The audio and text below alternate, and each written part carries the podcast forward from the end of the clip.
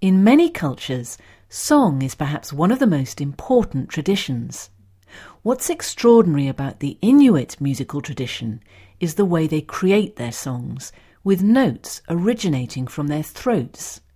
The song isn't interrupted even when a breath has to be taken.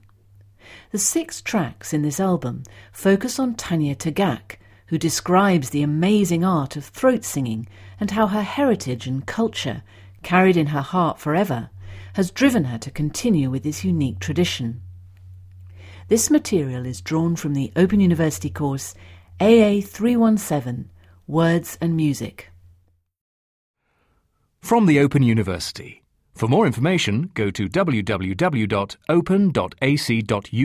forward slash use.